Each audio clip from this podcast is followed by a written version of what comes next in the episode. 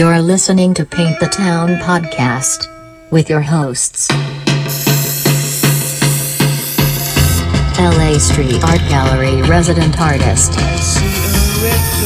teacher, and founder of LA Street Art Gallery, James Chen of What up, what up, What's up, guys and ladies?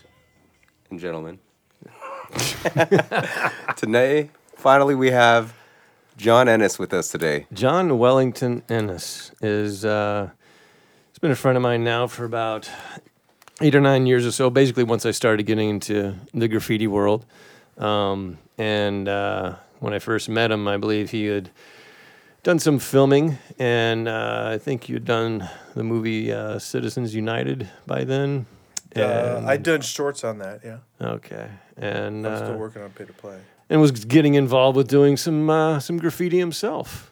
Um, now, John, when first of all, thanks for coming all the way out here today uh, from L.A. to City of Industry. Fun drive, huh?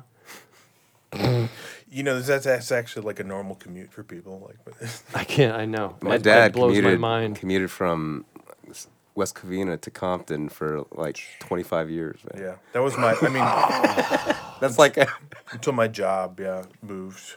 Thankfully, that was my normal commute, so I can't complain. I can, but nobody cares. So, John, I, um, when um, when was the first time you actually did a piece of street art? Man, I just want to uh, say that it's so weird even talking about this stuff because you, you just don't talk about it. You know, it's so crazy how it's like you just sit here and confess to illegality. So I know exactly. I was just thinking about how counterintuitive, like explaining yourself on something. And record, something like this is because it's like no, that's the whole point is that you just like you don't talk about it. You didn't. well, the, you know, there's a difference. so- There's, you know, a, a, a true graffiti artist. Um, John is one of the the most pure and truest graffiti artists I've ever met. He is also um, the most prolific graffiti artist that I've ever met. that's coming from one Stop. of the most prolific I'm- artists. I no, he likes to keep a low profile, so I'm not going to blow him completely out of the fucking water. But just, just let me tell you this, okay? This dude is more active with more things uh, in dealing with issues you haven't barely know about unless you keep in touch with Consumer Reports. Okay, now if you if you check out Consumer Reports all the time, then you might have an idea of things that the government's trying to slip by you or whatever. But John is one of the most knowledgeable um, people I've ever met. Um, and so when it comes to politics and policies and stuff like that, that's who I look to when I'm, you know, doing a piece on the street or something like that. And sometimes we've collaborated. We've actually got one of the biggest pieces ever. Well, you guys are in a collaboration called PSA Crew, right? Yes. yes, Political Street Art Crew. Now, one of the things for Dad me, crew also. yes. We're dads. John also has a, uh, a daughter. Uh, how old is she now? She's eight. That's right. Same as my twins. Yep. so where I know John from is basically from this book, Where Else But the Streets, actually. Yeah, he's a publisher. He's a filmmaker. Dude, I mean, is a father, a vandal. You, it's, it's amazing. and you know this is one of the great uh, greatest street art books in my opinion because it focuses on a lot of the uh, la artists and as la street art gallery i mean we've been around for quite a while too and uh, i see a lot of the people that have uh, you know graced this book and uh, you know we're, i've just seen them in the streets for so long and this definitely captures uh, in my opinion um, a lot of the core group of the la street artists you know so yeah, very uh, contemporary. you know that Thanks. Yeah, the book covers uh, twenty, uh, like twenty ten to twenty thirteen, when there was really an explosion of street art going on around LA, and so that was around the time that I was sort of wading into both documenting it and then experimenting it with with it as a means to uh, to try to uh, you know use my voice in a political uh, forum. Uh, because I started to realize that there was a way to, you know, affect that, you know, how people are you know, they're driving to work, they're sitting in their car at a stoplight or something, they can look over and see something that's about what they're hearing about on the radio that day, you know? Yeah, NPR exactly. Or something like You know- that, where it's like that's that's that's as current as you can get, you know, especially when it, you know, back then and it, you know, it was a lot more because it was illegal. in 2010 Yeah, tr- yeah tr- and it was getting heavily policed, and it was around the explosion of, uh, you know, exit through the gift shop. But Yeah. the uh, there was a crackdown because of it. And Really? Oh yeah. So I there, mean, which artists? Do you, do you know any? No, no. So there was a whole crackdown because some everybody was trying to put up street art. It was interesting. It was cool. Yeah. But uh, there was also concurrent to this, and this is a lot of the reason of the spillover, is that there was a mural ban in Los Angeles for a long time. Did you know Yeah, I this? remember that. Yeah, yeah, I do remember that, yeah. the the mural ban was had more to do with outdoor advertising being uh, unregulated. Yeah. And so they're still trying to figure that out, and the city council was taking time and figuring out. So that backlog is what had created, you know, all this. You know, people were using it as an outlet, and so that's why people were putting up posters and all this other stuff. And so in the recent years, when they allowed murals again, like there became not just the forum, but it also raised the game. I think so. Pe- not as many people need to try to put stuff up when it's you know getting Oh. so good out there. What was the whole thing about the advertising? Let's talk a little bit about that. I think there was like how many illegal billboards in like Los so Angeles? it was it was pretty epic. I mean, they were doing, and you don't see this now. They were doing like building dreams. they were like, they were just. I mean, because once you created like this like a printer where you could just make these things, like they were just going off, and they just weren't asking, and that's like serious. Like, you know, imagine. I mean, teacher, you, you know something about remodeling housing. Imagine just like building a bunch of houses without zoning or checking with city officials. Like, I mean, the, it'll catch up with you. Like, it's just like Yeah. unfathomable. It's just Oh, like, yeah. it's just that with a house, it's a lot of like you got to take it all apart and pay for it. It's just like with a banner, you're like, okay, fine, we'll take it down. But yeah, it was getting so big, and it's worth so much money that you know. Uh, I put it this way: when we uh, like two May days ago, we just had May Day. A teacher and I put up this uh, thing in uh, West LA. There was a uh, an old uh, flower uh, store, and it's still there, and it's been shut down. And they had this like big, like sort of uh, obelisk thing that sticks on the top of it. That's right next to the ten freeway. Goes up about 40 feet, 45 yeah, feet. Okay, yeah, and um, and it said uh, florist on the side, and a mm-hmm. couple of the letters had fallen off, and it was facing the freeway for a long time. And so I grabbed teacher, and he figured out exactly how to pull it off, and so we put up R E S in red letters on top of where the letters had fallen Which off. was So- basically me on a ladder. yeah, yeah, but he knew how to measure it exactly. So he started with the E, and this is like the total the, the total OG shit where it's like, no, no, no, no, no, you're on the streets now, you can't fuck up. Yeah. So so it said resist in big letters, so that when you're driving down the ten. So I looked up like, and that was up for two weeks before they painted it down. But also it was starting to like fade. Like when it was brand new shiny red, it was just so shocking yeah. and then it rained or something, so it's gonna go away. But like those first few days are when it's the most powerful, and so Yeah.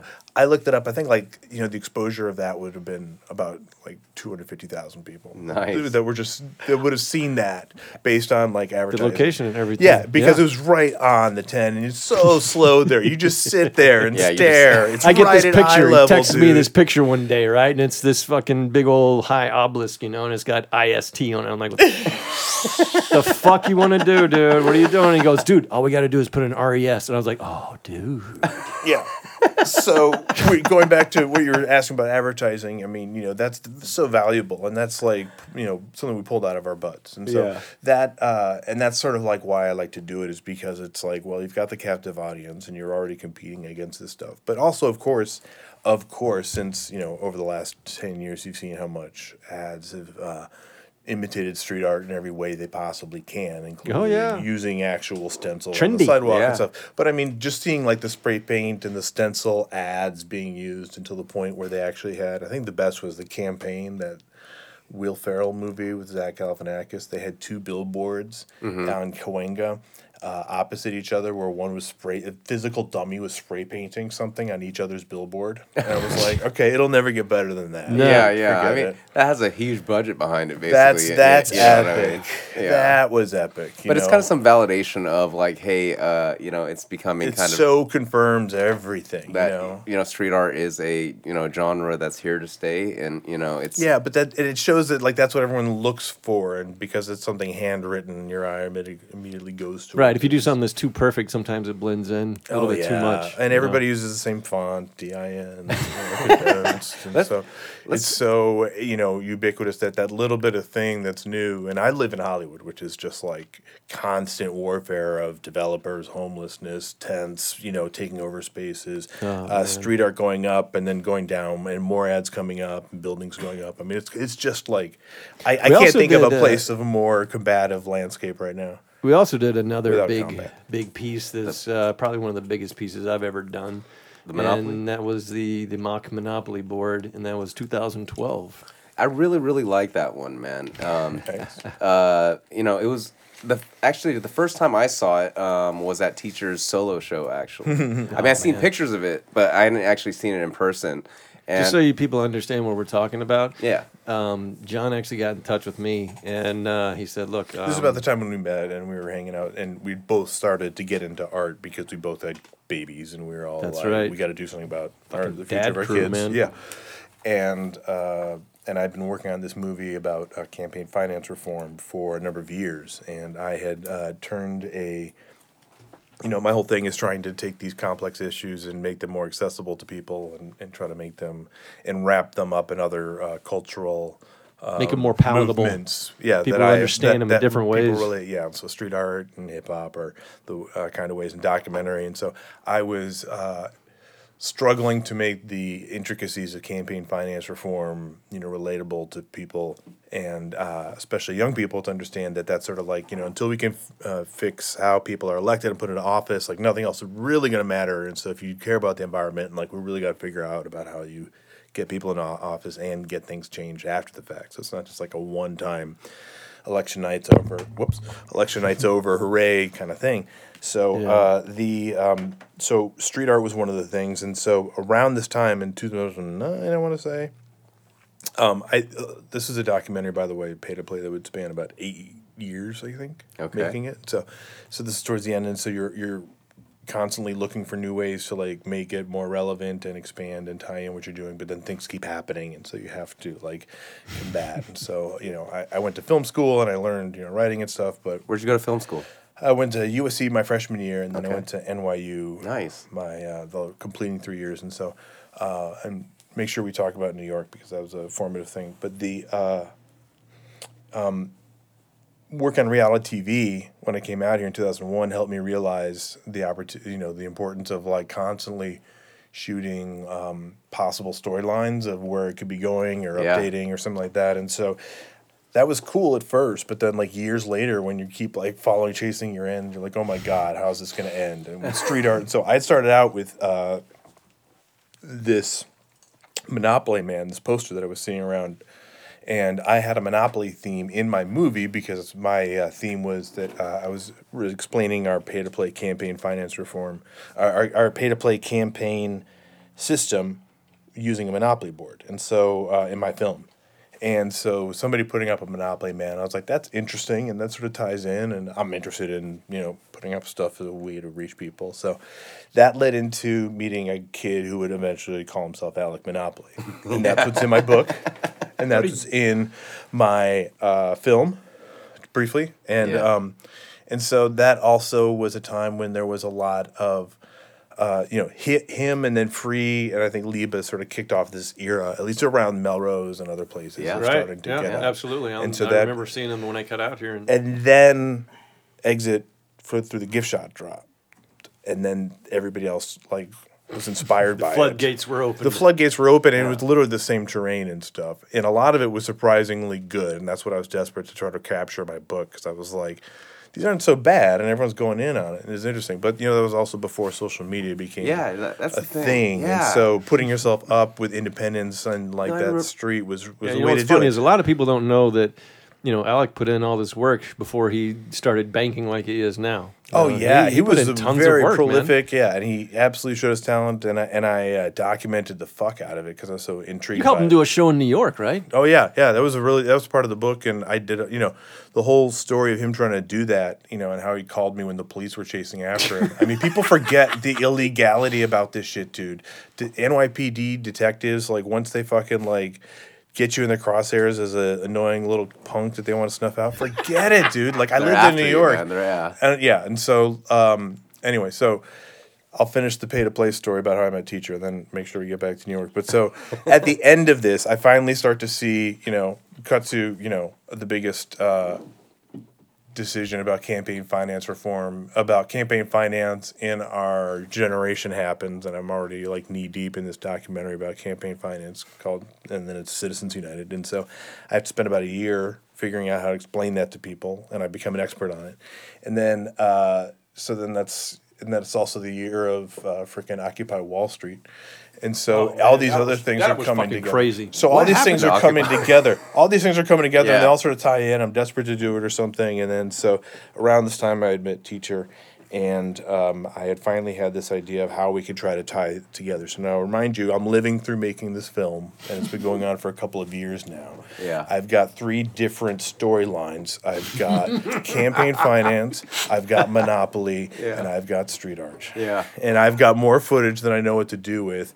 And Oh, I, and, man, that sounds so Occupy stressful. Wall Street has already happened, and it still doesn't quite feel like an ending. And you're like, how have I not? Like, what else has to happen? I, I've, I, you know, I chased a guy who was the only guy running for Congress who wasn't taking PAC money in 2010. You know, it was incredible how much stuff. And then I was finally like, okay, okay, okay, we got to them all together. And like in a flash of smoking weed, you know, sitting outside my office in Beverly Hills, I was like, okay, okay, how about this? We put a big Monopoly board that's our pay to play board together somehow on the street, like for this protest or something that was going to happen in downtown. And somehow I was like, oh my God, that could work. That makes sense. And so, but what was amazing, and you get to see it in the film pay to play, is when I just like brought it up to teacher and I like barely like sat down with him more than a couple of times. And I was like, what do you think of this? And he was like, yeah, okay. And I was like, what do you mean, okay? and, I, and he was like, yeah. uh, You were very, hey, you were very clear. You had an you had a It was all mapped directive. out. Yeah, but I had no sense of like how big a scale of what he could do, and I was like, okay, you like it? Like you think it's a good idea? Like, and it's and it ends up being that he just knew exactly what to do and how to like fabricate it. And I didn't even like grasp that it, it wasn't like you know I've always grown up doing the art project stuff that I roped in people to like Tom Sawyer or some shit. So like I, I didn't even understand like he didn't need my help. He uh, he some he had all the supplies, but this wasn't like I mean he knew, and I was thinking about how incredible this was to go and ask people who were making vinyl billboards, these vinyl billboards that were plaguing the city then. And he asked them for one or two, and they gave us two, I think, right? They uh, and, here's the funny thing. and this that. is like never happened since. No, no. Regency billboards happen to be for some reason like 85% of the billboards I hit was Regency billboards. Not trying to, just happened that way. Yeah, but they, of all the companies, Clear Channel, um, CBS, um, all these others, they were the only billboard company that offered to donate two uh, billboard vinyls for what they thought was some art uh, thing at Fairfax High School. But Right. they didn't need to donate. Eventually was. It was. Yeah. Actually, that. Eventually. Eventually it was. Yeah. So eventually. So yeah, so he knew to drive out to like I don't know, well outside the city to like ask him, and this like middle aged lady was like willing to do it for a hug from teacher, basically. And so she uh, and so she uh, we we got these two things that are so heavy. And they're so like compact, and then like we get back to his house in the driveway in the street, and you unfurl them, and they just keep going and going, 48 feet long. and going. It's like 15 imagine it's wide. just Yeah. like it's impossible how thin these things are and how strong, and it just keeps going and going. You're like, what the hell are we gonna do? And so, and it just managed to work out perfectly that by cutting them in half, and he was able to figure it out that because- we had enough to map this huge downtown intersection that I'd uh, measured out. And so, this the fact that we are even able to score that, and this is for my film that I was trying to like finish, you know, all these like miracle things coming together that I still like marvel at, and these are the things that make me not want to try to do filmmaking anymore. By Dude, the, the- way, the it's day- like, the day I can't count on this shit coming together. Like, are you fucking kidding me? Oh my the god! day that we put it up, okay, we're downtown. There's all these marches going on and shit. Shit's going crazy. Mayday, dude. Okay, It's it's, Mayday. it's immigration, Downtown labor. LA. Okay, we're at originally. I think we were going to do it at um, Correct. Spring and Sixth. Yes, we were going to do it at an Occupy. So Occupy was going to uh, come back in LA, and they had this very ambitious thing where they're going to have four separate groups appear in one intersection, coming from different directions. And of course, like Occupy, it didn't really materialize all at once, like it said. So, and it was LA, so it's, they're coming from all over. So just like me coming now, it's like oh, it's an hour, and I had twenty minutes later. You know how you know reality, and so we just like scoped it, and Yeah. there were so many police on hand for this Occupy thing, dude. They had The no idea it intersection going we ended come. up doing had about 40 cops on bicycles standing around watching. Okay, and then we looked down the street and we could see that there was a parade coming. And so we were like, Like, dude, let's oh, just that's a lot easier, dude. That's like a legit parade, and like they're gonna do this illegal thing, and they're not even here, and we are. And we got this fucking like I don't even know how this board's gonna pan out, man. I you lo- kidding me? I, actually, that's a great story. That it's from the vinyl from Regency, actually, because I remember taking notice of the material. Actually, you know what I mean. And you can step. Everybody's stepping on it. You know what I mean. Well, And- that's the Well, funny so, thing yeah, is we we thought it was going to get destroyed. Yeah, yeah. You're like it's fucked up. Forget it. we it. taped it down. That's one of the things yeah, that, yeah, that, yeah. that really helped that stay. be- And I r- think that's why the cops didn't do anything was Yeah. because we were. Ta- if Right. you didn't tape it down, it would have kind of floated Correct. up. Yeah, yeah, and would yeah. have gotten in the way. The cops rode over it on their bikes. Yeah, they didn't care. nice. They rode over it on two their cop cars. Two parades went over that thing. Yes. And it was like, you know, as one uh, girl later described it to me as it was like church because it was the Occupy parades coming from two different directions finally meeting. And it was the uh, Mayday parades with the labor and the immigration marches. And uh, and it was it was pretty nuts. And they're yeah. driving cars driving over this. Yeah, thing. but what was interesting, and here's the thing: that's sort of like anticipation of what was going to happen because there was like, okay, are these people going to show up from different directions? And there was like the perfect amount of people loitering around the intersection, not ready to jump in or anything. And so when we were finally like look at each other, like, well, let's just go two blocks over where there's an actual like they've already blocked it off, and like surprisingly nobody stops us while we're doing this, and they're just watching, and there was like a few minutes where like all the people who had been sort of like waiting for something to happen from Yeah. this occupy things had like gathered around and then they all stood up. And i think it might be in the book. I'm not sure. But they all stood around and they didn't want to step on it they're all looking down I know, right? and it was such a weird surreal little moment where you're like oh my gosh and so There you go. Yeah. yeah. No, I mean That was down Can to- you yeah, tell us so- a little bit about like some of the you know uh, the properties. just how the properties? switched Yeah, them? each one. Yeah, exactly. Because I Oh, remember, man, yeah. you know, there's some really unique ones so there. The, so the making the the whole pay to play board was something that like took a couple a couple iterations and absolutely started to push my own graphic ability and what I could do with uh, Photoshop and other stuff to the point where I became like, no, I should do more of this. And then now, I mean, you know, by the process of doing video of street art, I, I almost like don't do video on my own anymore, and I make more visual art because it's almost like you spend so much time trying to get information through video and people explaining it, and then with graphics, and you know, I did so many. I spent a year doing graphics for pay to play that uh, you realize how much you're just trying to get in one image now. Me. So that's what fascinates me is like, no, the placement, the framing is good, but the couple, the bit of text, and it's like they're gonna take as long as they need to look at that one thing as you need to. But you know, it's not like you have to hold their attention. So anyway, so that that's how you know the process of this film, ironically, made me become less exploratory for video and more for what you could do with with graphic art and, and street art. So um, the the board itself was a. Uh, it started out as like, well, this will be like a, and I and I Which property did you start with first? Did you I don't know. Let me let me see. I think it's in the book. But the uh, this is the thing that was so crazy is like I really tortured myself with trying to think I was going to make a board game that would also reflect what it takes to run for office. All the way at the end. Okay, thank you. It's his own book, people. Oh, and I'm telling okay. him where it is. Yeah, I, yeah. Thank God. thank God. So, all right. Um, the uh, the whole uh, board. I spent like okay. This is the thing, and I, and I got to give credit is due. So this is. Uh, I, I did a documentary before this, and this is how all this stuff like starts to spill over, almost like the end of an Avengers movie after the credits, and you're like, wait a minute, where's this going? so I did so, and, and this is how I even ended up. So in uh, 2006, uh, I went in July. I embarked on this whole documentary process, which would be end up being two films, and it was to explore elections in Ohio and what had happened in the 2004 election between Bo- uh, Bush and Kerry. And uh, we knew that there were some problems. And then by the time I got there, investigated, went around the state, there were so many it was hard to like even get them into a documentary. You mean pretty like the voting machines and stuff like voting that? machines, uh, voter Yeah. suppression, uh, election fraud. Like you know, by the end of it, it's it's- CoinGate.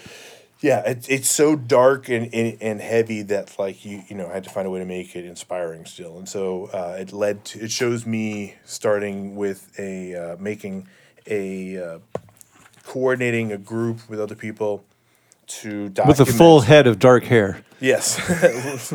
document, and yeah, you can see why I'm losing it. Document uh, voter suppression on election day uh, called Video the Vote. This is what this group is called. And we used a new website uh, called uh, youtube.com where you could take videos of what was happening and then, you know, run it and then take it, you know, it was still on tapes and stuff, capture it and then put it through your laptop, upload it, and within a, an hour or two, YouTube would have the video up. I mean, this was like the reality of what it was. It was a brand new site, and still that was like blew the media away. And so the amount of coverage we got from that became so like it was on like seeing like this the you know uh, I mean you see the movie, but it's like Wolf Blitzer in the Situation Room is suddenly showing the crap that I was editing on my da- on my laptop, and you're like, oh wow, and he's like, check this out, and and then um, I remember we you know for uh, election and for the election week in Ohio, we you couldn't even hire somebody. Like all the cameramen are booked, and my producer hired a guy from Stockholm. He was actually grew up in Mississippi, but he lived in Stockholm. And when he came out, and we told him what it was, he was like, "Oh yeah, I saw this on the news."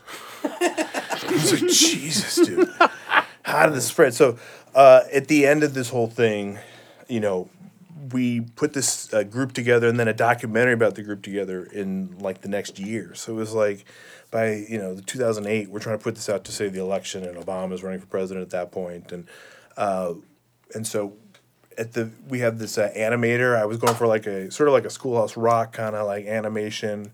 Uh, and so we had an animator who uh, did stuff, and she was good with the anim- like il- as an illustrator, I should say, but not an animator. And so she showed me this thing at the end because I told them about like, oh, we're doing something for pay to plays. I think you know we at that point we had so much footage. We had this two and a half hour epic about elections in 2006 Ohio that was both comedy and tragic and dark, and it was like you know my producer was like, we'll just cut this in half. One will be about the elections, voter suppression, election fraud, which nobody would talk about, and, and it was very taboo then. You know, I mean, voter suppression now is like a sport they cover on election day, but uh, nobody, nobody was like even talking about this crap then. And then the other one will be about campaign finance reform because that was one thing I was telling her after I had met all these in, uh, really inspiring candidates in Ohio was like, you know. If they don't have money to run, they're not going. They're not getting a shit. Like you can't fault them for needing money, but we need to help them. But those are the rules, and some people can't. I mean, you know, is- so we didn't know that that was going to turn into the epic that was pay to play. So at the end of me trying to get this fucking free for all out, my illustrator sends me this thing. She's like, "John, I had an idea," and I was like, "Man, not the time today, lady. I'm burning the DVD.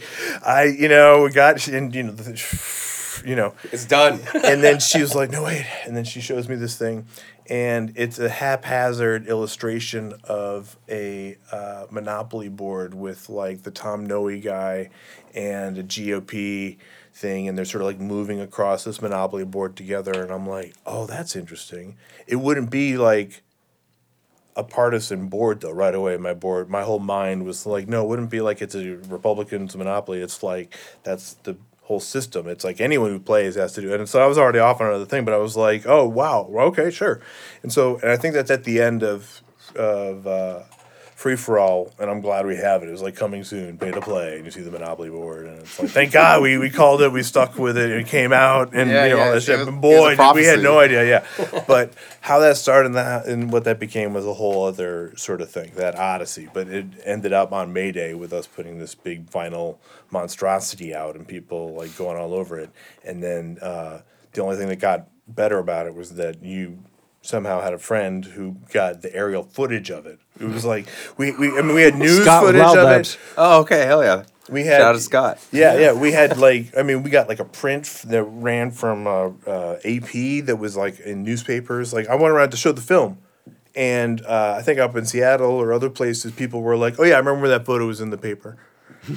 like where they were, you know, the, Yeah. the, the and that's the one from our, our poster, and uh, and so to see, you know, how far that you know ended up going, yeah. So anyway, we still we still have this freaking board, and it's in my friend's house. You know what I love about it is just like you know a lot of people when we talk about street art, uh, people just think you know first thing that comes to mind everybody thinks Banksy right a lot of times and it's just like stencil art which uh, is a big part of street art you know, um, but you know there's I'm sorry, I got to interrupt for just a second. I don't think that people fully understand what he was talking about. The board that we made um, after all the parades and everything were done, we thought it was going to be torn up and we were just going to leave it there, but it still looked fine. So we untaped it and rolled it all back up. Yeah. threw it back in the back of my truck, and then that board, John somehow got up to the stock exchange in New York Right. and Shipped had it. these guys put it out Yep. during I don't know it was winter. It was like 17 degrees outside. It was the anniversary of Citizens United. Yeah, that's right. The stock exchange. Yeah, that's right. I mean, that's where Yeah. You know, It has also Hamilton been- was thrown down on. It has also buses. been to South by Southwest. That's right. It it has also been to the fucking Capitol building on the lawn. Yeah, That's I saw Took it to that. That's right. That's more right. than And once. where you remember seeing it at my solo your show, show, my yeah. first solo show. Yeah. And so this thing is is It's it's uh, nuts, and, and the painting is all up. Anyway, so it's yeah, it, it's it still ridiculous. exists. It's just yeah. it- Well, what I love about it basically is again going back to a lot of people just think stencil street art or you know they think uh, you know just random things, but it doesn't always have to be paint even. Right, you, yeah. you know what I mean? This It- thing is so big. yeah, it's it's it's so big every time, and, and I sent it to people, and they'd be like, "Wow, it's bigger than." I'm like, I mean, that's, it's that's the fla- one thing, and I would tell my producer too. She, I'm like, just remember, it's bigger than you think. You know, They couldn't just- spread it all the way out at the stock Yeah. Oh, yeah. exchange. There wasn't room. It's not big I enough. mean, it, it's a flat sculpture. It's not big enough for you know. I and at the end Wall day, Street. like, Wall yeah. Street's not big enough for that poor. Are you kidding me? yeah. So I mean, it's, to me, it's just it's awesome because one, again, it, it has a message. It's political. It's like, hey, our political candidates, this is the game they need to play. You know, I mean, I love Yeah. that. I love Correct. that because street art always has kind of like a deeper meaning. A lot of you know art just has visual art meaning. You're like, okay, that's a cool picture. That's it. You know what I Right. mean? Um, but It's you one of know- the big differences between street art and just graffiti, writer graffiti. yeah. That's exactly right. Yeah, Is there yeah. is a mess? Well, yeah. I would But- say so, and y- you know nowadays it blurs a little bit, right? You know, some sometimes people blur, uh, but it's Yeah. because of the influence of street art, definitely Absolutely. that that it has blurred. But going back to the piece, I mean, I to me, I think that um, anything that's artistic that's going to last throughout the years, it has to have some sort of uh, talk about the times, political message, and things like that. You know, I hope so. This is a trans- transcending piece yeah, definitely, and Yeah. because still the same things are going on. Yeah, well, that's for sure. I mean, I remember like my friend Holly, who uh, produced the film with me. I was friends with her since like my Holly Mosher, year- what's up, lady? Uh, since uh, my first year at NYU, and you know, we did. You know, we've done stuff, and we already did free for all and organized this. You know, video the vote, not just in Ohio but across the country, and we've seen some stuff. But I remember us looking across the intersection, like while this was happening, and people reacting and taking pictures, and we looked at each other like. Wow, this is yeah, no, I mean it's an epic piece. It really is, and I is hadn't seen anything man. like, the, that But the reaction to it is what's so powerful. You know? Yeah, so yeah. That's what's so great, especially the first time. After that, like it's, it's you know, You got used to it. and, you know, well, other people, no, no, other people have might might have heard of it or they know it's coming. Yeah. You know, but for people having shown up and like they wanted something special on that May Day, the you know, as like a as a coda for Occupy. You know. And again, I had never seen. Put it this way: to me, it's like a flat sculpture. You, you know what I mean? It's it's it's so big, right? It's like you know, and um, uh, you know, it has a political message, and you know, a lot a lot of the L.A. street artists, I think, get pretty uh, political. I would say a lot of times, uh, you know, teach you put a lot of uh, you know politically influenced messages. So I want to kind of talk about a little bit about politics, about what's going on right now. We've been kind of like uh, just. Uh, dancing around the, the edges. sure, so, yeah, so let's yeah. talk about you you know try to stay subjective. You I know what uh, I mean, I just yeah. Oh, I'm sorry. No, I was just going to say that what I mean by we try to stay subjective is like yeah. Personally, I, I, I check out CNN, Fox News, you know, uh, MSNBC, BBC. I check them all out because that's the only way you're going to get, you know, an idea of everything going on. Yeah. No, no, by all means, yeah. Well, I'm on Twitter all day, and so like I've sort of, you know, I sort of cherry pick my news sources in that sense. But it's also like I follow reporters while they're doing their Yeah, yeah. jobs, and so that was the whole point for me of Twitter. You know, ten years ago, I was like, oh, I can follow political journalists while they're covering their jobs and hear what they really think, and so Yeah, that yeah. became in itself in, itself this whole sphere of influence Twitter, and so that's why it's uh, you know. It's it's it's evil, but it's you know I think of it as a gladiator ring. Actually, you know, Amy Poehler, Amy Poehler, who uh, I made my first movie with that I directed. Uh, she um, she was doing interviews. She uh, for her first film that she's directing that's coming out, and she was talking about Twitter, and she was like, "It's like walking through an insane asylum on your way to dinner with friends. So you can have the best conversation with your favorite people, but you might get poo flung at you." and I'm like Amy "What?" Poehler. and I'm like she's and, and she doesn't she's not publicly anyway on Twitter so or even on like Facebook or anything so like she's always you know I mean I you know so but uh she, yes she's brilliant so but I um as far as what you know I think street art and you know was definitely boosted in a way by social media when it, it came out because I remember Gregory Siff showing me Instagram and saying it to me really slowly. We had an art show. There were so many art shows around Melrose around this Yeah. time because there were Right. spaces for it. There was just like tons, and so you just see the same people in your neighborhood all the time and stuff. And he was like, Instagram. You can post pictures and. s- and what do you mean? And again, remember, you know, this No, is like what twenty. I mean, yeah, you know, 2012, with certain yeah. iterations of uh, of iPhones. You know, I mean, I remember I already went harken back to uh, needing the uh, needing to introduce uploading times to YouTube. You know, I mean, now we can do it and stream from our phones. But Yeah, I was saying that at the beginning. You know, when LA Short Gallery started, we had a Facebook page and we had a website, and you know, nobody actually wanted to claim their claim their work a lot of times because people were You know, afraid. don't want to get in trouble. yeah, yeah, well, pe- and Facebook seemed uh, scary, and we were right to be. Yeah, scared. yeah, exactly, we had no idea. But yeah, yeah, well, yeah, and, and and that's another thing I think that was you know interesting about that time uh, was the need for, and this you know speaks to my sort of foray into getting up myself, is you know the sense of an alter ego and who this you know persona was going to be. And the thing is, is that you get to recreate someone from scratch so that all they know about you is this very little. You know? Yeah. And so this one or two that. things is like, you know, is the 100% of the impact. And so whoever this Morley person is, you know, That you look a little bit like. I look a lot like, geez. So um, the uh, I actually told him I had to like I was buying glasses recently. I was like, no, I can't get those. I'll that's too Morley. That was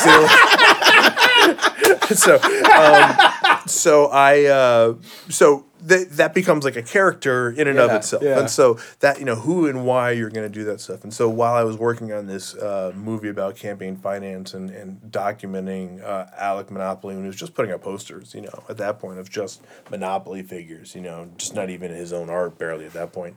You know, I was struck by and a again nobody else is doing this stuff really Yeah. at that. And I, and I get that things have come and gone, but at that point, like it was like, hey, that's neat. Yeah, no, it was. Yeah. it was that inter- about? It was interesting. It was interesting, and, and and and it, and it felt like it was a recurring theme, and it was like a, a fun game, seeing the pieces and free. It was just like, who's doing this? you know, yeah, you know, who's like, doing that? I'll say it. Um, you know, Alec gets a lot of like grief. He gets a lot Yeah, of hate. and I'll say it. Yeah, I feel like you know, and to me, Well, you know what he did? He he uh, used a guy to help him do some drawings, and you know if you're gonna hate on a guy for that, then you need to start hating Andy Warhol and you start a lot of other understanding people. art.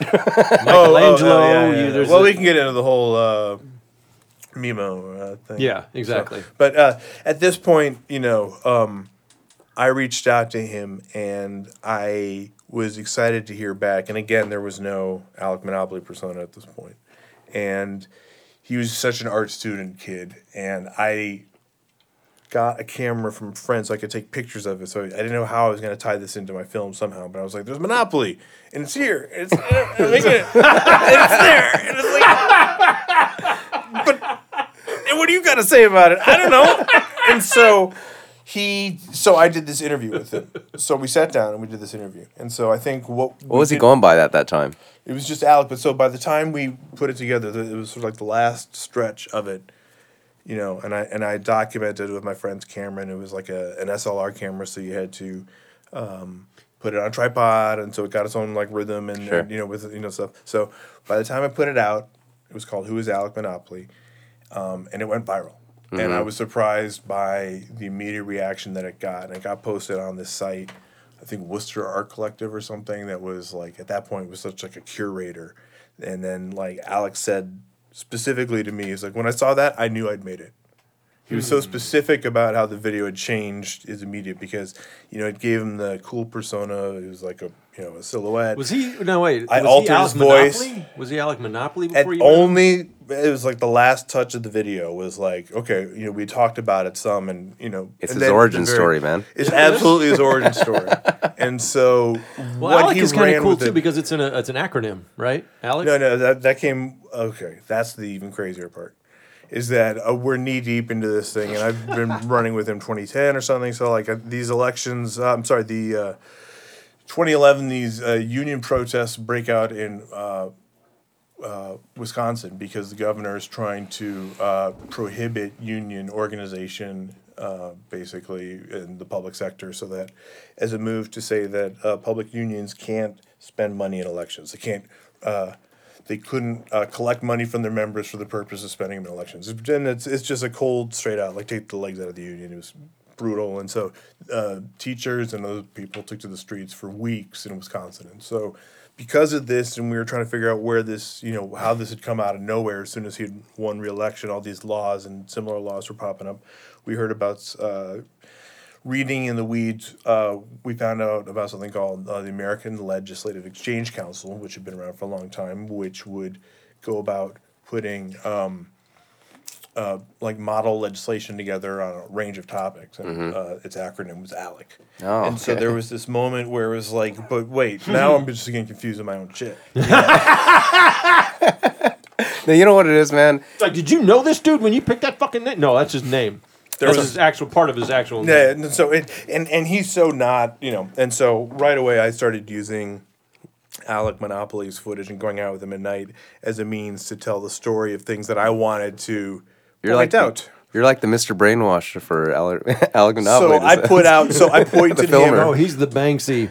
And Well, Alec one way or is- another, I don't I didn't know. mean that in a negative way. I, didn't, No, no, I meant mean, in a filming I way. did end up getting into street art specifically from watching him and documenting him. Correct, um, but it was also, you know, I was using him from the beginning, where I was like, okay, there's a secret, there's a little known oil well in the middle of L.A. right behind Beverly Center. Let's put something up on the wall that shows people that it's there, and it's like cold middle of the night. It's like, all right, so he paints a big Monopoly man saying oil is here or something, and so it was gone by daylight, dude. You know, I fucking they that was some serious shit. Like, don't tell people, shh, you know, and uh, I I. Uh, Put him up on a, a billboard. We found a billboard that he could go up on, and that ended up being a really smart piece of his, where he did the Mickey Mouse, where he said the Alec Monopoly, or the brush. I think it's in the book.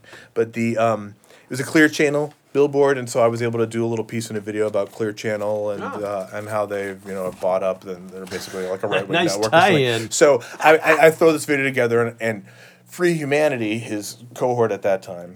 For humanity, helped him get up here in L.A. Oh sure, yeah. So Free saw that, and as he later told me, he's like, Free was like, no way Alec came up with that on his own. Alex grand, Alex grandchildren couldn't come up with that. he was so specific. Like, where did all this political shit come from? Like, so like you know, so there was a good year or two where while I was struggling to make this film and make some sense, I had like a story in front of it. And so the thing is that like this is the reason I'm going for all this work is that, you know, while we're making this film is that we made free for all, right? We go to Ohio, you know, you know, we we haphazardly end up helping coordinate a national uh, video documenting uh, voter suppression, uh, combating core, and then turn around and make the documentary in like a year right after that. When and it was just crazy, like nights and day by the end of it, just to get out by the summer before two thousand eight, and like nobody knows that you're coming out with it. You know, like nobody, you you have no audience. You you've never done something like this in the sphere, and so while it gathered on its own, and the fact that it was like about voter suppression and election fraud, like people The timing was really good. Yeah, timing was good. A lot of people cared, but like me, media didn't want to touch that because it's so controversial at that Yeah. point, saying that the elections are fixed and this is what happens and stuff like that. And so, um, my my producer made a big deal of like, okay, we have to have an audience for the next film before it comes out. we have to build, you know, people knowing that it comes. It makes a big difference. And so by the time I was like, oh, okay, all right, I got it, I got it. Put out the video. So, but and believe me, by the time Pay to Play came out, and granted, it was eight years of these videos and the arts and all this shit. Yeah. But it was by that point, people were like, the premiere. We had a premiere that was like sold out in Westwood that was like so loud and so drunk that we had to ask them to be quiet. You know, Ted Lieu introduced the fucking film. Oh like Oh my it was God. just. I mean, the premiere was ridiculous, dude. You Leif know? Garrett even showed up. You know, Oh Jesus. Oh, jeez. you know, that's one of the things I've learned about street art, man. You know, there's, it's always, how, are, how do you prove yourself in street art as a legit artist? It's time. There's, you know, what I mean? true, dude. It- it- Yeah, exactly. You can have a really shitty piece, but if you put it for 10 years, you know what I mean? you you might be a legit street artist. You Yeah. know, you know what I mean? Like You'll have the respect of all the truth. other You- You, know, you know what I mean? And and there's no shortcuts, man. There are there are no shortcuts in this scene. I'm just saying because Yeah, people are just going to criticize, man, because that's how the street is. You, you, know what I mean? And people are just gonna make comments, and you got to live through the the time, man. You, you know, and that's how I feel like. Um, you know, I'm sitting here today with a PSA crew, actually. you know what I mean? Yeah, and man. I always right. I always love that because it's like. No, I had asked teacher at one time. I was like, "Hey, who is PSA crew?" He's like, "Dude, that's me, John Ennis." and that's all that people need to know. You know, Yeah, and they don't, you know what? They don't even it- need to know that. Not even that, dude. That's, the why I was trying to tell you. John doesn't like to be known Yeah. as Well, the so- most prolific graffiti artist out there. Well, so here's the thing. See, he's like- talking over me. He doesn't even want it to be fucking heard, but it's true. He's It's fucking He's true. right. So, So, you know, you look around at so much art. You go to DC, you look around LA with those old murals and stuff, and it's like this public art. You don't care who the artist was. You know, it was Yeah. for the public. And Yeah. so for me, you know, it's like the PS in the PSA is public service, and we can Yeah. come up with all these other things. But it's it's literally just a form of both informing people and Yeah. brightening the media environs. Oh, okay, pretty okay. destitute. so. Interesting. No, because I, I had that double entendre, you know, PSA, political street art. Yeah, you yeah, know mean? yeah. So, so well, like, I, I want to try Yeah. to write a book at some point with you know all these things, and so you know, with, well, that's also the joke is that these, uh, you know, when these like TCF or all these other crews were so good at coming up with like a The chosen million few. different things, or you know, there's some silly ones that like they would come up with a million different things. You didn't really know for sure what their three letters meant. Yeah. You know, well, that's what they they all do that actually. I mean, CBS. Um, Well, there's like you know what it means supposed supposed to be, but so like you know during the boom, the explosion, when there was like dozens of artists, and they were all like, "That's interesting," you know. we were like, "That's actually they got something to say." I remember there was a point where it was like someone made their thing that they made a boot. You know, they had a, a it was like uh, you know it was an artfully made kind of boot or something. They decorated, decorating, they had a quote of a Prince song on it. You know, um, from Kiss, from Kiss. Okay. which I guess you're right. Um, uh, and. Uh, it was interesting. You would get up and there was everyone else, but like that person had an art show in six months. and then you never saw him on the street Yeah, no, again. that- no, and that's fine. You know, everyone just goes through their. well, their- well, that's their that's what I mean, man. We don't, so you know, we don't know then. who that is. Like, that was such I a, mean? but, No. but that was that the, the boot. It was fine. You know, it was cool, and they they they showed what they want. And but that was the thing. Even they had a statement in it because they'd worked in the shoe-wear industry and they realized Oh, that there was a lot of injustice about it. They would talk about it and, and like what happened to workers and stuff. And so they were, you know, that was what they wanted to be able to point out, having done this stuff. And so that was why they still like, you know, boots and stuff. But it was, Yeah. it was just the one uh, song for. But that's uh, that's what that's what we know, that love the thing. figuring So out on this show. It's like why? Okay, we see this stuff. What? Why? What? That's a, that, and that's and that's hopefully what like you know when people put something up, there's just a little bit more behind it, and Yeah. that's like the whole joy of it. I think. Is well, seeing us- like there's okay, someone had something that they wanted to say and they put it up and it's there for me, however you know fast I'm breezing by it to to process or not. Yeah, I mean, you know, well, let's go back and talk. We've been talking about elections a lot. You know, elections are coming up again, and I feel like that's elections are always coming up. It's like once they're over, you they're coming the, up again. the unindicted co-conspirator occupying the Oval Office, he's constantly campaigning. I don't even know It has go- been a campaign. Has he ever stopped campaigning? Can you guys fill He me keeps in? doing No, rallies. No, no, no. Listen, he filed for reelection on inauguration day. Literally, by like the afternoon, he had filed for so that he could raise money, and the majority of that money is Oh. paying legal defenses. Ooh, Oh, you guys, you people hear that? Wow. Which like Like 80%, people are suing him basically. dude. No, no, for, for like all the people that are yeah, well, because you know, like his everyone who's worked for him is you know indicted. He's suing the- the people. He's is- suing okay. people to stop things, and if you're going to sue somebody, it costs a lot of money for these four to six Well, hundred not dollars just an that, hour. but they're all you know everybody's being indicted. You know, forget about it. now You these know, lawyers, crazy. they get they make like four to six hundred dollars an hour, right? oh yeah. Hey, Can, can you guys update me on what's to, going like- on? Because uh, uh, the last thing I know is no collusion. All right, that's what I heard. You know, what I mean, what, what's going after that? I Okay, was just okay, like, ah, it's so much. I, I can't even pay attention. It's so right now. bad that um, what basically happened over the past week is that Attorney General Barr, who had uh, misrepresented the uh, Mueller report painstakingly, um, was brought before uh, the Senate and was questioned and At the House. the Senate. He f- refused to show up to the House. They put like a chicken there or something like that. That that was yeah. That's It just seems that's like a how shit these show. things stand Yeah. out on social media, and that's what's good. But um, Kamala Harris, the senator and also prosecutor, uh, very uh, carefully Presidential fillet- candidate? Yes, mine of choice. Let's let it be known. Uh, very very exquisitely filleted him under her time I saw that. to oh man. dismember both his credibility and to get him to acknowledge that he never looked at any of the evidence before recommending that there was insufficient Okay. evidence. Okay. You know, I mean, I mean, she really got him to say like, uh, and I mean, it's so embarrassing So what's Mueller so, saying right now? so, Uh, so it's uh, he's going to uh, appear as soon as I think May fourteenth in front of the House. So Okay. it's I mean it's going to get real pretty quick. And so, but the uh, you know it's it, it's gotten the goalposts have moved so much that the uh, you know the idea that it was about.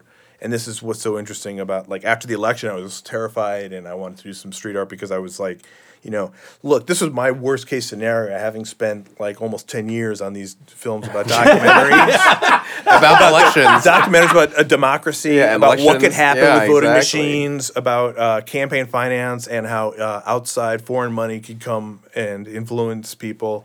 Um, so you know, I'll never I- forget this picture he posted up. It was of this massive shark just jumping way out of the air, and he goes, "An actual photo of 2017." Jesus. So yeah, it was. So it was. Um, Steve. it was so bad. So yeah, so uh, it you know like anyone else, I think it took a while for me to recover, and uh, still am. But you know the specific dis- disillusionment of what you're working for, and to see you know frankly some other people who I had worked alongside with in the sort of like movement get like suckered into what we now see as Russian ops to get their emotions flared up. And this is the thing that's the most interesting is like they don't like the most effective thing is uh, emotions and you know getting people uh, invested in things and, jerking at strings in some ways in the aggro more than the you know uh, you know psychological ops or the misinformation of thing other things. It's really about like poking the the thing that you're already you know upset That's about. a So recreation outrage, man. yeah, and so and so that that helps divide us for sure, and it did a good job. You know, but you know, it's- it's- it, it was interesting for me after 2016 that like my first reaction, you know, was like I think you know Russia had something to do with this because if there was one fingerprint of the email hack from Russia, like, dude. Like as somebody who spent way too much time, and this is, and and I'll, just break it down because you know nobody gives me the opportunity as such. But like, as somebody who spent way too much time trying to figure out how to like uh, hack elections or how to like take them apart, like, you know, and if you're Russian, if you have an interest, like, you're not gonna start at like, well, maybe I'll just release some emails to the opponent. Like, you're gonna start at the end result and work back, like anybody fucking would. If you're gonna spend that kind of money and you got hackers and stuff, because you have to get an end result that's gonna work, but you also want to reduce the vote count of your opponent in the meantime up to then, so that it seems it's slightly plausible when that flip happens. And so Yeah. Um, to try to get people aware of that after 2016 was like my initial burst to street art. But what was amazing, and so I came out with all the stuff about you know from Russia with love and all these things. But that, uh, but what was striking was how quickly that became the common perception, and that I didn't feel the need for so long after that to like I don't.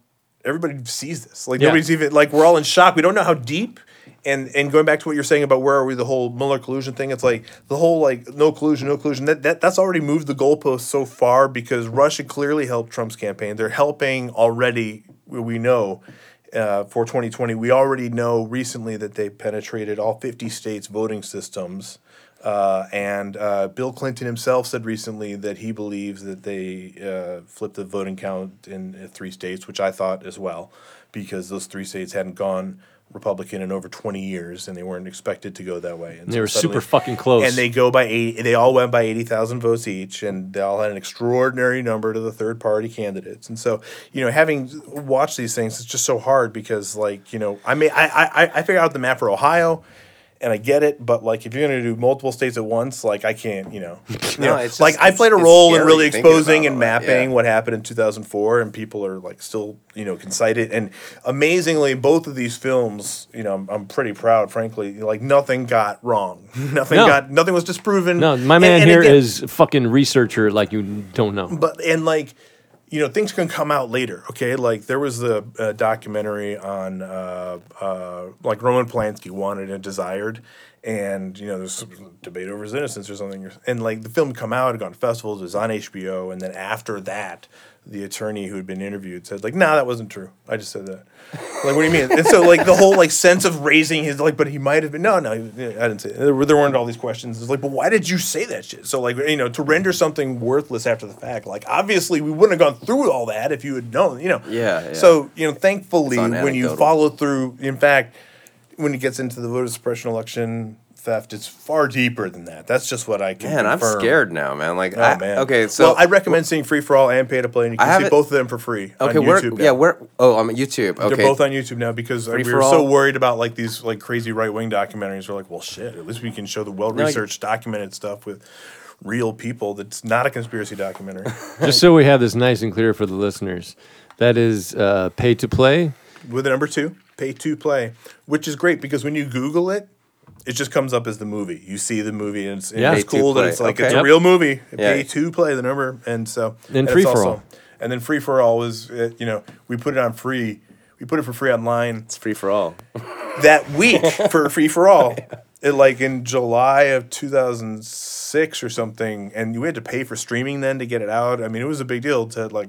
I was lucky that my producer wanted to get it out in that way, and so many people watched it. I was surprised. Like people I'd worked with on reality TV shows, like friends of friends. Like I was so surprised by how that actually got out. For like you know, considering that we didn't like it was sort of like um, and it's out. It was And nobody- organic, basically. so yeah, so No going through all billboards, that, no but- commercials, no anything. but here, so like here's that. the thing. So going back to New York, because this is where this Yeah. all started, and I want to like make sure that this ties in because this also ties into uh, the tools that you see in the movie and in uh, the book, um, and uh, it harkens back to also the origins of or the up, watching uh, Shepard Fairey come up.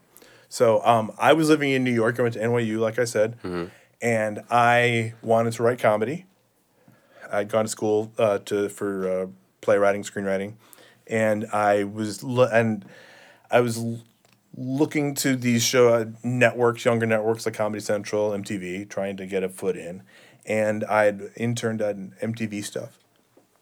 I'd worked on this sixteen-year-old kid's TV show that he shot in his bedroom, on cable access, and it was called Squirt TV, and it was just this loudmouth sort of sixteen-year-old kid that was so like striking because he was so small, he had opinions, and uh, and he would host on his bed, and uh, after finally MTV got it and they picked it up, but I worked on the show for like two and a half weeks and I got fired.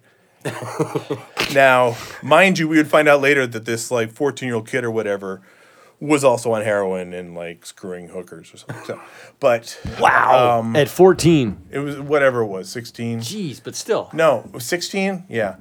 Um, so uh, the um, yeah, so there was a wealth of inexperience, and they needed somebody else, you know. But I would you know running the material and stuff. But like, so th- this was already like didn't last more than six weeks. Is all I'm saying. The whole thing was like, I should, yeah, and it's done.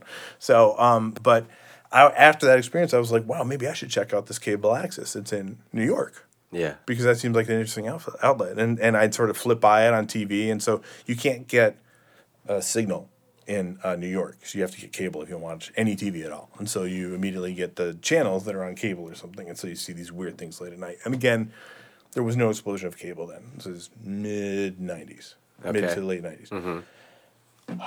Or yeah, so um, so I go about getting the paperwork and they send you, you know, something, and you say you live in the city, and they send you some labels eventually. And I met with a couple other uh, people who had d- done the comedy thing, and we're looking for an outlet. So we wanted a tape to get hired on other shows. Mm-hmm. That was the whole point. Mm-hmm.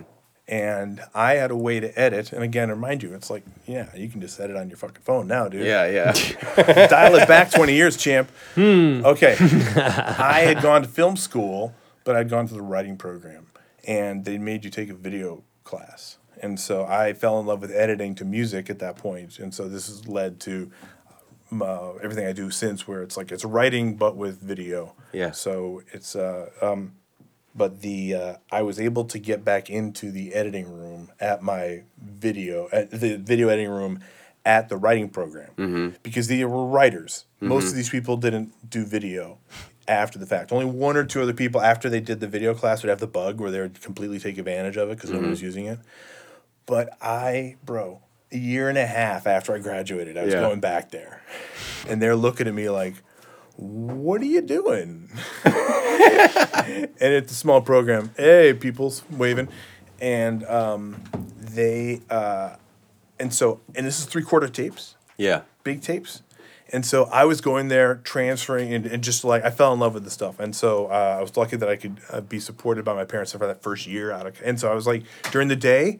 I was like working on writing samples, trying to get it out, and struggling. And uh, in the nights, I would go and edit at NYU. Jeez, man. And uh, and but I was so in love with it, and I uh, I would I was I would never do it stoned. I was I would always do it straight because it was so confusing with all the knobs and stuff. Like you Yeah, couldn't do it. yeah. it was, Well- and and you had two decks going, and, you, and it was linear editing, dude It's like linear editing. So like you had to find a point in the tape where it was going to go, and then drop both the video and the audio into it, and then Oh go back to another point of time where you wanted that thing. It wasn't a t- none of this non-linear commercial phone. shit. Yeah, no, no, yeah, no, yeah, no, yeah. no, no. But I was at the birth of that, so the, this is right around the corner. So, yeah, yeah, yeah. Um, so I was doing that, and then carrying this backpack full of tapes back and forth between my apartment at night, and uh, um, and eating like these cheeseburgers from McDonald's that would make my stomach like hurt. So yeah. um, so, but in the course of doing this with a couple of friends of mine who also had comedy ambitions, you know, we started to put these things out, and the response that I started to get from people just locally. Now, remember, it's really hard in New York to like stand out, to make a name, to get sort of seen, or to be heard, and the way that people started to react just to us having done this and been Yeah. on TV was like, oh, this, and it started to become a thing. Yeah. Like this guy's from a thing. And it's like, you got to see my friend, John. He does this show on cable access. Yeah. And it became like exciting for other people. And then other people would want to see when we do new episodes. And it was so weird. Now, in the beginning of this, again, this is all Super 8 when we go out, to make a really cool, sort of like edgy, and we, it would ultimately, the, the gist of it, like, you know, in a lot of ways with art, you, you do it and then you figure out why it made sense after it. The gist of it is it would seem edgy up front, like we're out at night doing these reckless, dangerous things and you, we can't be fucked with, but like it ends up uh, unraveling over the course of the half hour of self parody that we're just sort of like helpless uh, people struggling to. So that was your seen start at N- NYU, basically. out of NYU. Yeah, yes. yeah, It was this cable- show. cable access. But the TV. beginning of this show included us making stickers that would go out at night on rollerblades because rollerblades are a thing, and um, you could, uh, and the city was paved, Yeah. so you could go. And, Go and no fast. cars. Yeah. Go real fast. Slap up all these stickers Put that would say slaps. tools. Yes. Yeah. And um and Get I up. used a, and again stickers you can't just like upload it to the internet and like, Yeah. none of that shit. Okay, twenty years ago. So I would go to like uh, Staples or office supply place like that and uh, get these mailing labels and I would use my inkjet printer Yeah. and um, and I would just put tools T O O L Z in big letters with uh, the same font, which was the screwed up typewriter font, big font, and then I Mm-hmm. would say, love that font. Then. And uh, the whole point was that it was like what we would, you know, it's like the gist, like you get what it is, and then you see someone like Shepard Fairey write it out later in phenomenology. Are you Yeah, familiar yeah, with that? yeah, okay, his manifesto on phenomenology. Yep. So you're like, yeah, that's right. You see it everywhere, bit by bit, and so it gradually becomes a, a critical saturation. It feels like it's something. And again, this is a city where it's like you're inundated with advertising and buildings and all this stuff. And so, The repetition. so what I went with was this. And so as I was doing the stuff and rollerblading and like not having a life because I was trying to get these writing samples out and like nobody was biting, you know. Your tools. Well, yeah, all I all I all was finding myself to do was time to make these stickers uh, on my laser on my laserjet printer that would say tools T O L Z. Sometimes they would say of the new school because it was tools of the new school Mm-hmm. with the show, and then a few of them would have the time of when it aired. Just to make it like really mystique, Okay. but also they would change it so you didn't want to like you know. Interesting. So, um, and I would go out and I was on rollerblades, and so these stickers they were white and they were like paper, and so uh, and I was on rollerblades and I'm six feet, so Uh-huh. it was like the extra few inches, and I got a long arm span, so I could get it on the back of. Um, on the back of uh, don't walk signs and stuff like that. Yeah, yeah, So it's yeah. just higher than average. And, Okay. and another thing I started to learn that was a really valuable way to be able to stay up was a scaffolding because they would put up scaffolding around a building right when they would start to decay and they're always having like oh wow like something fell off this building and the facade we have to fix it or something like that. And so the uh, as soon as they would put up a scaffolding i would go for it because it's like all Nice. these bars and you just walk under them. You see it over and over again. And like no one's gonna they're not gonna fight you over that. No one's gonna scrape it. You know no one's gonna like Yep. and uh, the sooner you could do it the better. And uh, it became something so that you know it was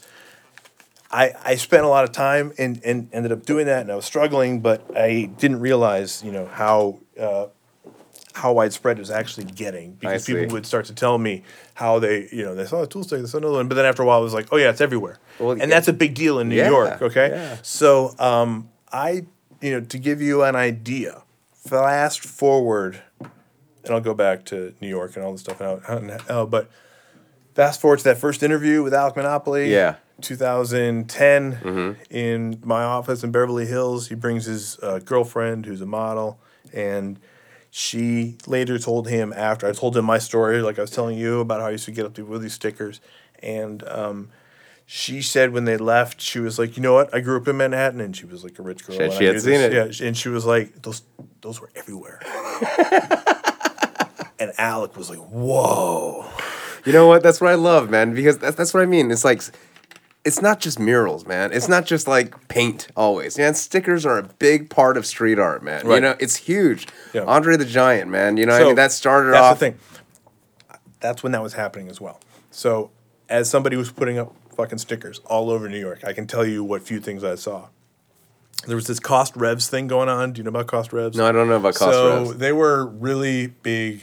It was like two guys, and they did these huge building takeovers where it was um, the front of a building, and it, um, it big enough that you could see it from the subway or some shit, and it would be like blocks away. And um, but it was always so big, and you're like, how did you get that high up on the side of like? And it was always brick buildings. It wasn't like you know new buildings or something, but like um, Grab or on the back of oh, it was perfect how they had it on the back of uh, billboards and and um the the way the cost and the revs. I mean, it was so and, and they were so good about making it so like solid and how they would paint it and stuff so that you could see it for a while because a lot of people when they first use like you know spray paint they don't realize how much you have to like you gotta fill it in dude Yeah, you gotta yeah. like it's gotta be a layer of paint Yeah. you can't just go bzz, bzz, bzz. I didn't know it's like a thick Yeah, the light will re- be- reflect off of it and you will see it for miles because of it I mean this shit matters and that's why it's like if you can't do it right don't bother because it's just a mess so um, and then I started to also see these stickers that would um, say uh, obey.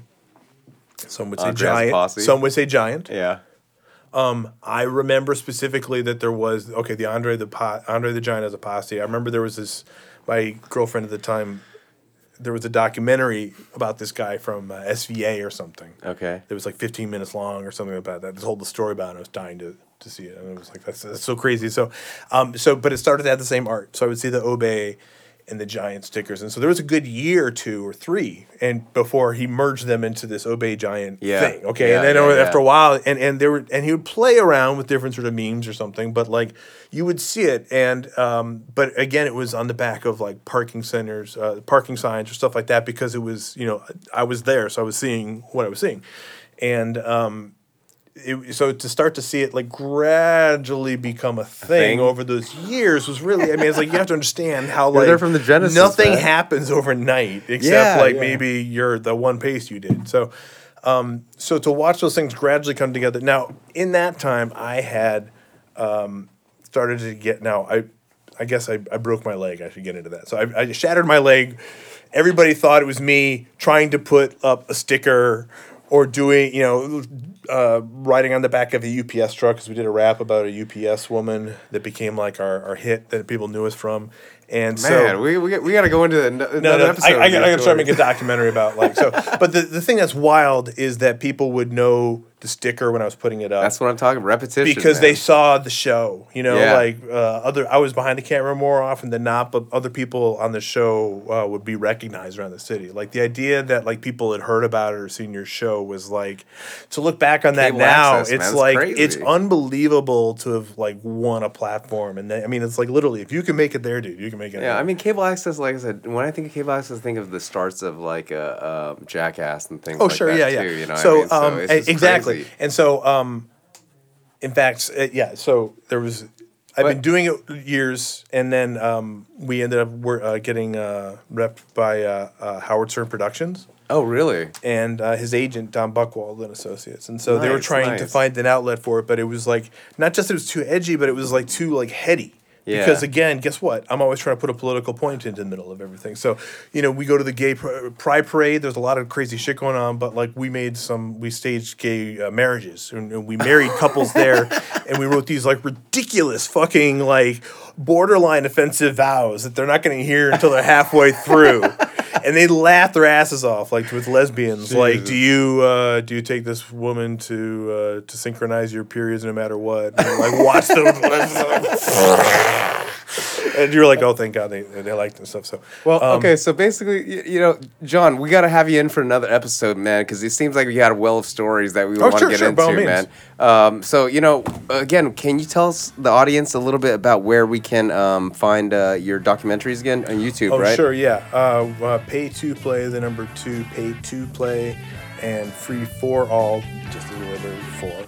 Yep. No numbers uh, are on YouTube, and uh, they're both uh, free. And uh, And what's your website? Do you have a, a website or Instagram? uh, SaveOurElections.org? SaveOurElections.org. and my Instagram is at the John Ennis, where you can see uh, all kinds of street art from LA,